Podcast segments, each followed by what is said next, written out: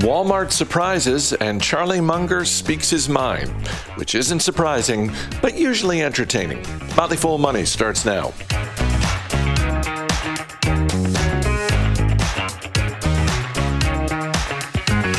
I'm Chris Hill. Joining me in studio today, Motley Fool senior analyst Bill Mann.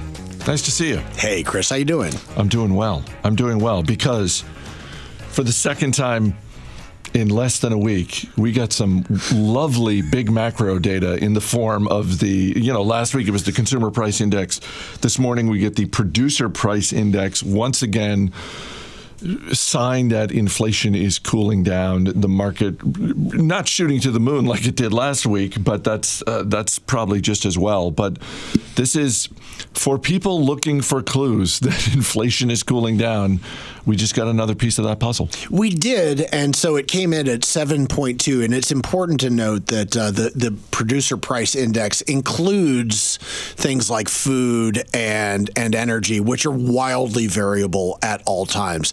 The core consumer price uh, producer price index was even lower. It was it was it was essentially flat. It is really good news. But it does feel bizarre to think that, like a, a year ago, that we would have said, "Hey, a PPI number of seven point two, right. yes, thank goodness." So it is, in fact, another piece of evidence that inflation uh, has peaked. We don't know for sure, uh, but it's always interesting to me to look at to look at big macro, and people are very, very. Um, sensitive to its movements.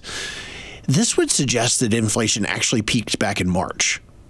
And if you remember what was going on back in March, people there was a debate about whether it was transitory or whether we were talking about a permanent level of inflation. Now, I would not suggest that 7.2% inflation you would say, "Hey, the transitory people were right." Right. Like there, there's no. It's not. This isn't like Wrigley Field. You're not putting up the W flag and saying we've got this one in the bag. But at the same time, there is something to suggest that once again, coming out of the pandemic and the shutdowns and everything else, that we can point to all of that and say the weirdness had an impact and it may be abating not to jinx us, but go on, give it a shot. Let's see how powerful Chris Hill is. I know I'm not the only investor who's looking at this today in the wake of what happened last week and thinking, okay, all right, we just need a couple more exactly like this, and then we can declare victory. But hearing what you said, okay, yeah, when I think back to March, one of the thoughts I think of at the time as an investor, I was thinking, and I think I was saying on this podcast, like, everybody buckle up because it's about you know it's not getting better anytime soon. Yeah. If it takes that long for sort of the uh, the the goodness to translate into the market is it reasonable to assume like hey we're We've got more favorable conditions over the next six months or so. Well, yes and no. Here's here's what I would say, and and and this comes directly from the comments of you know uh, of the Federal Reserve. What is it that they've been most focused on? It's been inflation, and they have quite literally said that we are willing to risk a recession to beat inflation right? That that's that that that is going to be a necessary evil. If inflation is in fact dropping that gives the federal reserve a little bit more leeway to think about what they can do to help stop a recession in its path now, they are not all powerful. There is no there is no level uh, levers that they can pull to make things to be a sure thing. But to me, the really good news is that they don't necessarily at this point have to have the same level of Sophie's choice of we have to go after inflation and everything downstream is just going to have to take care of itself for a while. If inflation is in fact continuing to drop on a producer level, and I would suggest that the producer level is in some ways a lot more important than the consumer level. That gives the Federal Reserve some leeway to take on some other challenges that they have just simply, up till now, had to say, we can't worry about. You know how uh, you and I and, and other people who sort of do this for a living, um, we get signs of how pervasive a topic is um, when people in our lives who have nothing to do with the stock market just bring it up out Yeah, of the blue. right. And I, I, uh, the the most recent example of that is last night I, I got a DM uh, from a friend on Twitter who was like, "Hey, are we in a recession?" Yeah. Like, Yeah. just- I was like, well, you know, um, it's possible, but it, it, it's also possible that it, it's going to be a, a very mild recession just because it doesn't look like any recession in my adult lo- lifetime. Yeah, it's really important. It, it's really important to tell your friend that the Federal Reserve doesn't have really precise instruments, and most of the moves that they make take months to get into the economy. And they know this. So when they are when they are making moves like for example the incredible uh, string of interest rate rises that they have th- that they have had they're guessing a little bit about the downstream effects. But at this point if inflation is coming down, it lowers the the probability that they're going to continue to keep jacking up interest rates. Let's move on to Walmart because, Whew! yeah, Walmart. Third quarter results, uh, profits and revenue both much higher than expected. Uh, stock up eight percent at one point this morning, which for Walmart is you know, Billions. is is billions, and it's a, a huge move for a business like that. Um, I was also struck by the uh, inventory levels at Walmart coming down. Pr- Pretty significantly. They're obviously not as low as Walmart would like to see, but Right. but you just if you're looking for signs of how are inventory levels, well, at the you know at the biggest retailer in America, uh, they're coming down. So that's Are they that's si- are they sitting on millions of GI Joes with kung fu grip at this point, right? Uh, So a lot of people were pointing to the inventory levels of this quarter versus last quarter and saying, "Hey, they're higher." It is really important to note that inventories, of, particularly for retailers, you should compare on on a year over year basis because we are gearing up for the holiday season. So the fact that they are higher now than they were three months back is not to me necessarily something to be worried about. Chris, do you remember back in May, way back in May, and Walmart came out and reported results that scared the market to death? yeah. I mean, it was truly one of those results reminders that sent the entire re- retail industry on a tailspin. running scared. Yeah, on a tailspin. So it does bear remembering just how uh, you know ju- just how functionally important Walmart is. These results, and they earned a dollar fifty per per share, way higher than estimates. Their capex was still a little high. Their inventories are still a little high. I do point again, once again, to the weirdness. I mean, we've just come out of a time in which there were something on the order of 930,000 ships waiting to be offloaded off the coast of California. Man, that might be a little high. No, no, no, it's It felt like it, right? it's directionally correct. Yeah, it's directionally correct. So, $64 billion in inventory is a much more appropriate level, and that reflects in their cash conversion cycles and their earnings for the for this quarter. So, delightful from Walmart. Also announced a $20 billion stock buyback, which I mean, I kind of wish they'd started that before they announced, but uh, you know yeah. that's you know that that is what it is, and I think that that's a sign. Walmart has been a very good reacquirer of its own shares over time. So to me, that is a sign from Walmart's executives that they believe that those shares are undervalued.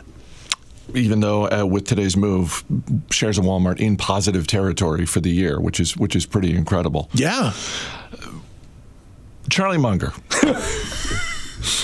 Charlie Munger, who never fails to be interesting or entertaining, and oftentimes both.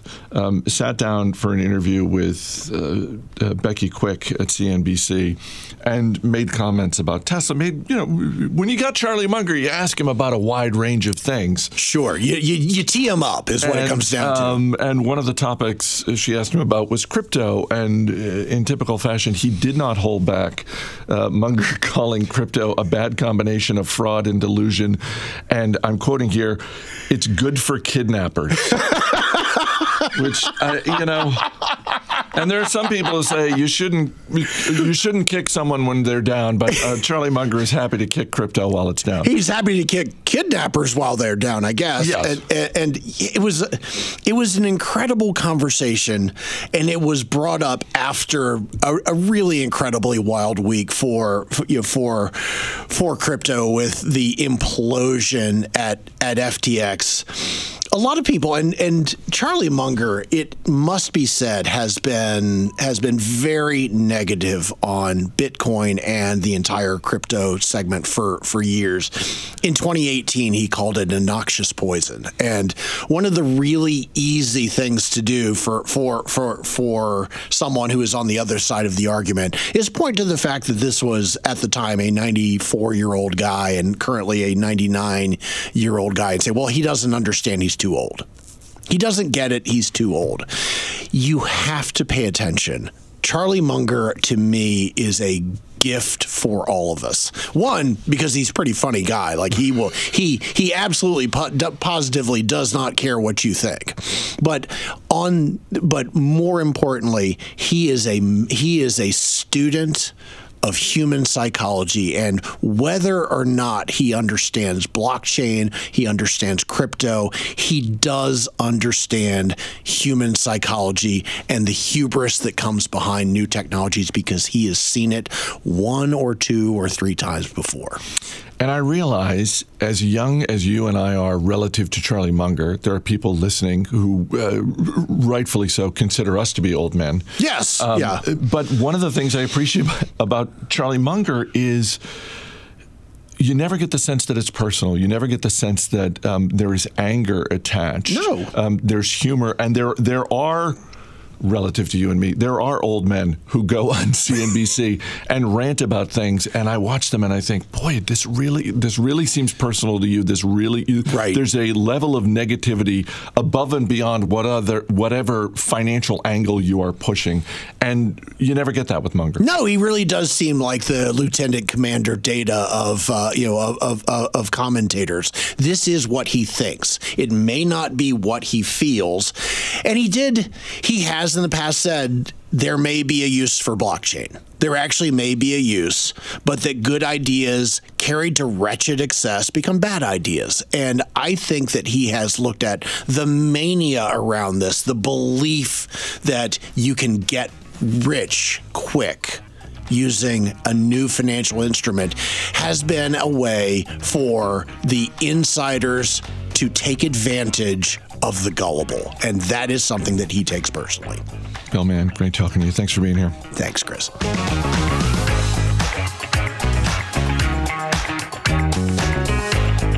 You've got questions, they've got answers. Robert Brokamp and Allison Southwick are answering the questions you sent to podcasts at fool.com about Roth IRAs, helping kids invest, and how exchange traded funds work.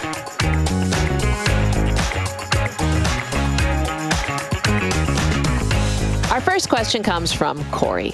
I have a question about whether I should be paying off my mortgage early or maxing out retirement accounts. My mortgage interest rate is 2.875%. We took out the mortgage in 2020 for 30 years. I know we are behind on retirement. I am 42 and my wife is 37. We make over 200,000 a year, but we only have 60,000 saved for retirement. Not sure if I should focus on only maxing out retirement accounts or should some of that go to paying off the mortgage early? We are completely debt free except for the home. We also have three kids under the age of 10. What do you think, bro?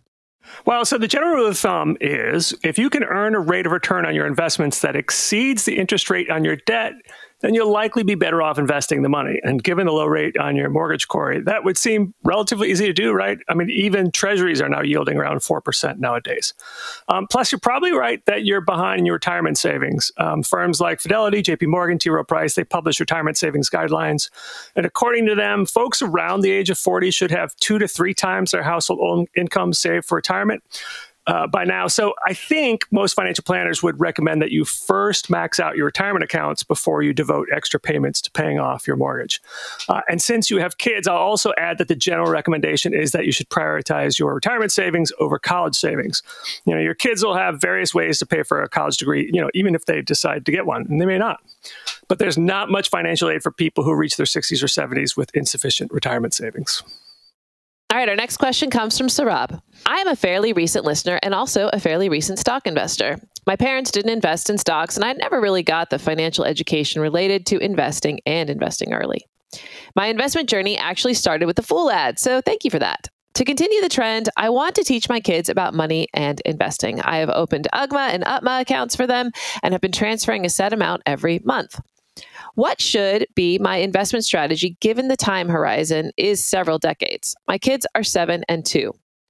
One, some days I feel I should just invest in index funds as I don't have time to keep up with companies. Two, some days I feel I should invest in growth stocks as index funds will have limited growth. Let me know your thoughts. So first of all, good for you for getting your kids started early, and you know we fools are happy to have played a small role in that. So thanks for letting us know. Um, as for your question, the answer really is both, and that's what my wife and I have done for our kids. In their accounts, they have index funds and individual stocks, and they have a few index funds that track different segments of the market, you know, such as large caps, small caps, international stocks our kids are older than yours, but at some point we let them out, have a hand in picking the individual stocks, and and that's something you can do eventually as well. Now, in your question, you also said that index funds will have limited growth, and I think I understand the point you're trying to make, right? So, because you know you can't beat the market if you own a fund that will just match the market. Um, but since the majority of professional mutual fund managers, and I would actually guess probably the majority of individual investors, lose to index funds, I think just getting the market's return is good enough, especially if you and eventually your kids won't have time to keep on top of what's going on with the companies you own. And a final point I'll make is that uh, UGMAs and UTMAs are custodial accounts, right, that allow a minor to own an investment account. And there are actually some tax advantages to having assets owned by the kids. However, once the kids reach the age of majority in your state, they'll get the money and can do whatever they want with it, whether they're good with money or not. Also, because it's considered an asset of the child, it can potentially reduce financial aid eligibility when they go to college.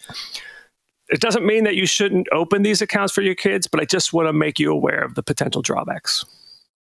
Next question comes from Nate. I am 25 and my portfolio consists of 26 stocks as well as several broad market ETFs. I have consciously decided not to have any exposure to bonds as historically stocks have well outperformed bonds. I understand that bonds are generally more stable and can counter the volatility we see in the equity markets. However, I am not afraid of volatility as I am in this for the long haul. I feel as though bonds may only drag down my portfolio's return over time.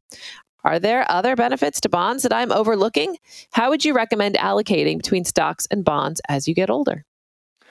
well, Nate, what you said about bonds being more stable is generally true, but not this year. The overall bond market is down 14% in 2022 as of November 14th, while the S&P 500 is down 15%. This has been by far the worst year for bonds in our lifetimes, if not the worst in US history. So I think this year will change the perceptions of bonds for some people for a while. Um, but usually, you're right, bonds are less volatile than stocks, but they've also provided about half the return of stocks since the 1920s. So, as long as you can stand the ups and downs of the stock market, someone in his 20s could have most or all of his retirement savings in stocks, given that it's a you know around a 40 year holding period. It is important to have a diversified portfolio of stocks, but it sounds like you're on the right track here too. Like we at the Fool generally recommend that you own at least 25 stocks, along with some index funds for added diversification, and you've checked both of those boxes. Just make sure that your stocks aren't too concentrated in one or two industries or sectors. As for how you should get more conservative as you get older, I think taking a look at the allocations of target date funds for people your age is a good place to start. So, target date funds are a mix of cash, bonds, and stocks allocated according to a future year of retirement. So, you'd be looking at one for 2065, and it'll be 90% or more in stocks. But as we get closer to that year, the fund will gradually move its money from stocks to cash and bonds with around 50% in stocks before retirement. So these are offered by most of the big name firms, BlackRock, Fidelity, Vanguard, T. Rowe Price, but they do have there's somewhat slightly different ideas about allocation. So I think it's a good idea to look at all of them just to get a range of opinions. Uh, and finally, I'll just say these allocations are for a broad audience. So they're intended for those with maybe a moderate risk tolerance. So if you're more aggressive, you could have a bit more allocated to stocks than the general target date fund recommends, or look for a target date fund with a retirement date that's 10 years later than your actual retirement date. Our next question comes from Brad. Oh, mighty answerer of all things financial. Brad, Brad, Brad, Brad, Brad. You could just call him bro. I think he was talking about you, Allison. Uh, yeah. Reader of all questions financial. That would be my title. Brad writes My wife and I contributed the max to both our Roth IRAs last year and found out at the end of the year that we unexpectedly made too much. So we have to file an excess contribution form and, with Fidelity. I have a couple questions for you. One, any suggestions on how to best navigate the excess contribution process? And two, I am going to have to sell some shares to withdraw the excess funds. I have 50 companies I'm invested in, all of which are down significantly this year. Do you have any suggestions for how to decide which stocks to sell? I would be grateful to hear any suggestions you may have. Fool on. Well, Brad, this isn't an uncommon occurrence. People think they're eligible for a Roth IRA, but then they get a raise or a bonus or get married, and it turns out that they weren't eligible. And because this happens to many people every year, the way to fix this is to reach out to Fidelity, right? They should be able to walk you through the steps, and you should do it as soon as possible because you'll pay a penalty for each year you don't fix it. Now, depending on your situation, you may have a couple of options with those excess contributions. You may be able to just recharacterize them as contributions to a traditional IRA um, or have them transferred to a brokerage account. But you may not have to sell any stocks because while only cash can be contributed to an IRA, distributions can be in the form of shares. So check with Fidelity to make sure, but you may be able to correct the excess contributions just by moving shares from one account to another. If that's the case, then it's a question of which investments should be held in which types of accounts, what is known in the uh, financial planning world as asset location. And the general rule is that you use your Roth for the investments that you expect to have the highest growth potential. Because it's the tax free account, it's the one you want to grow the most. So you'd fix the excess contribution by transferring out the investments that you think have lower growth potential. Our next question comes from Bruce.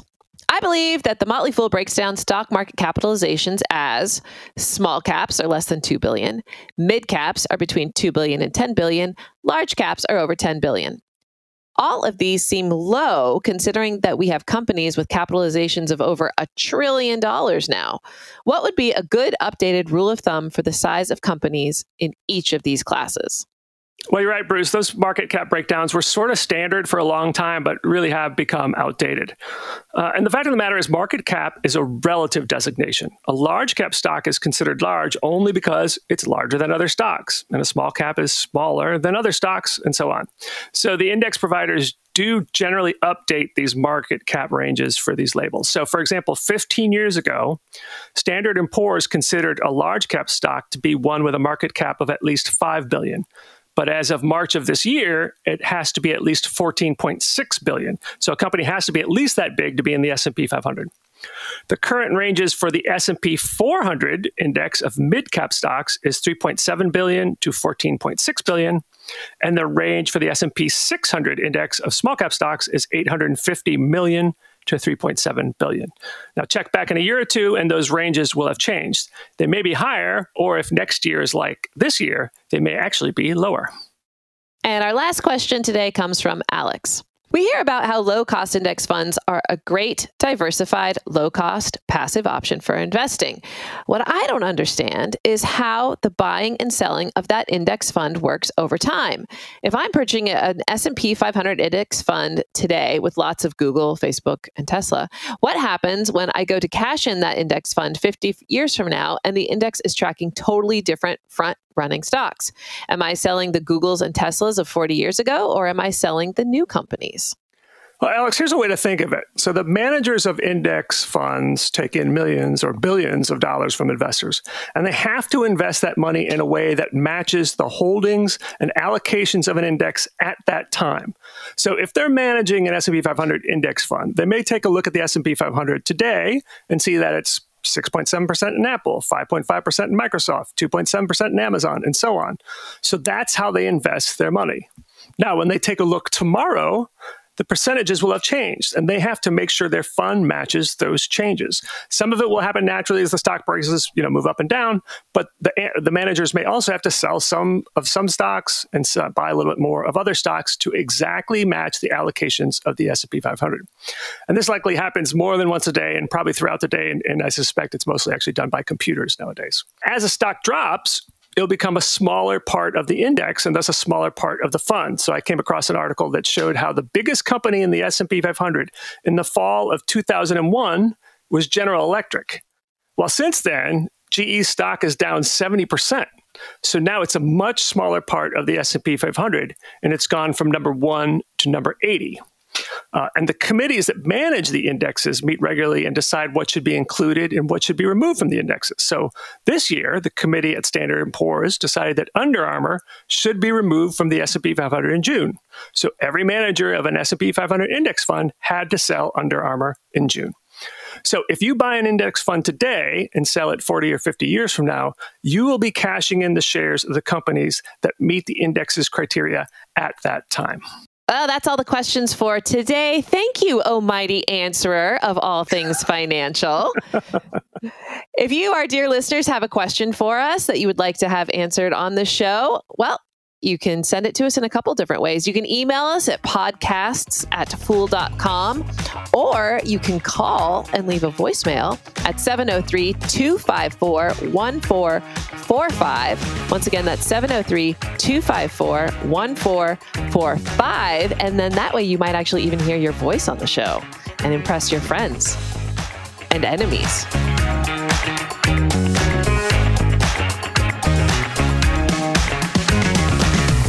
As always, people on the program may have interest in the stocks they talk about, and the Motley Fool may have formal recommendations for or against, so don't buy or sell stocks based solely on what you hear. I'm Chris Hill. Thanks for listening. We'll see you tomorrow.